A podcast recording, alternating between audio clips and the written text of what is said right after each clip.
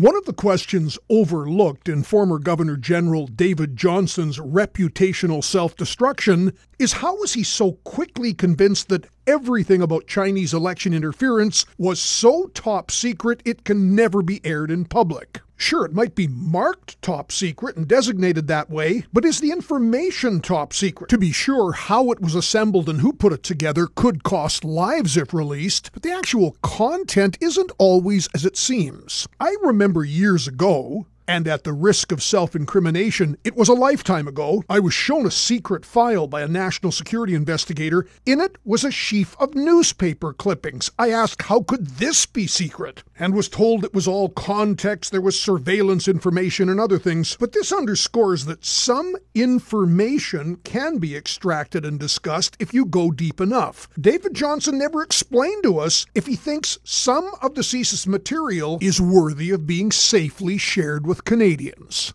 I'm John Gormley.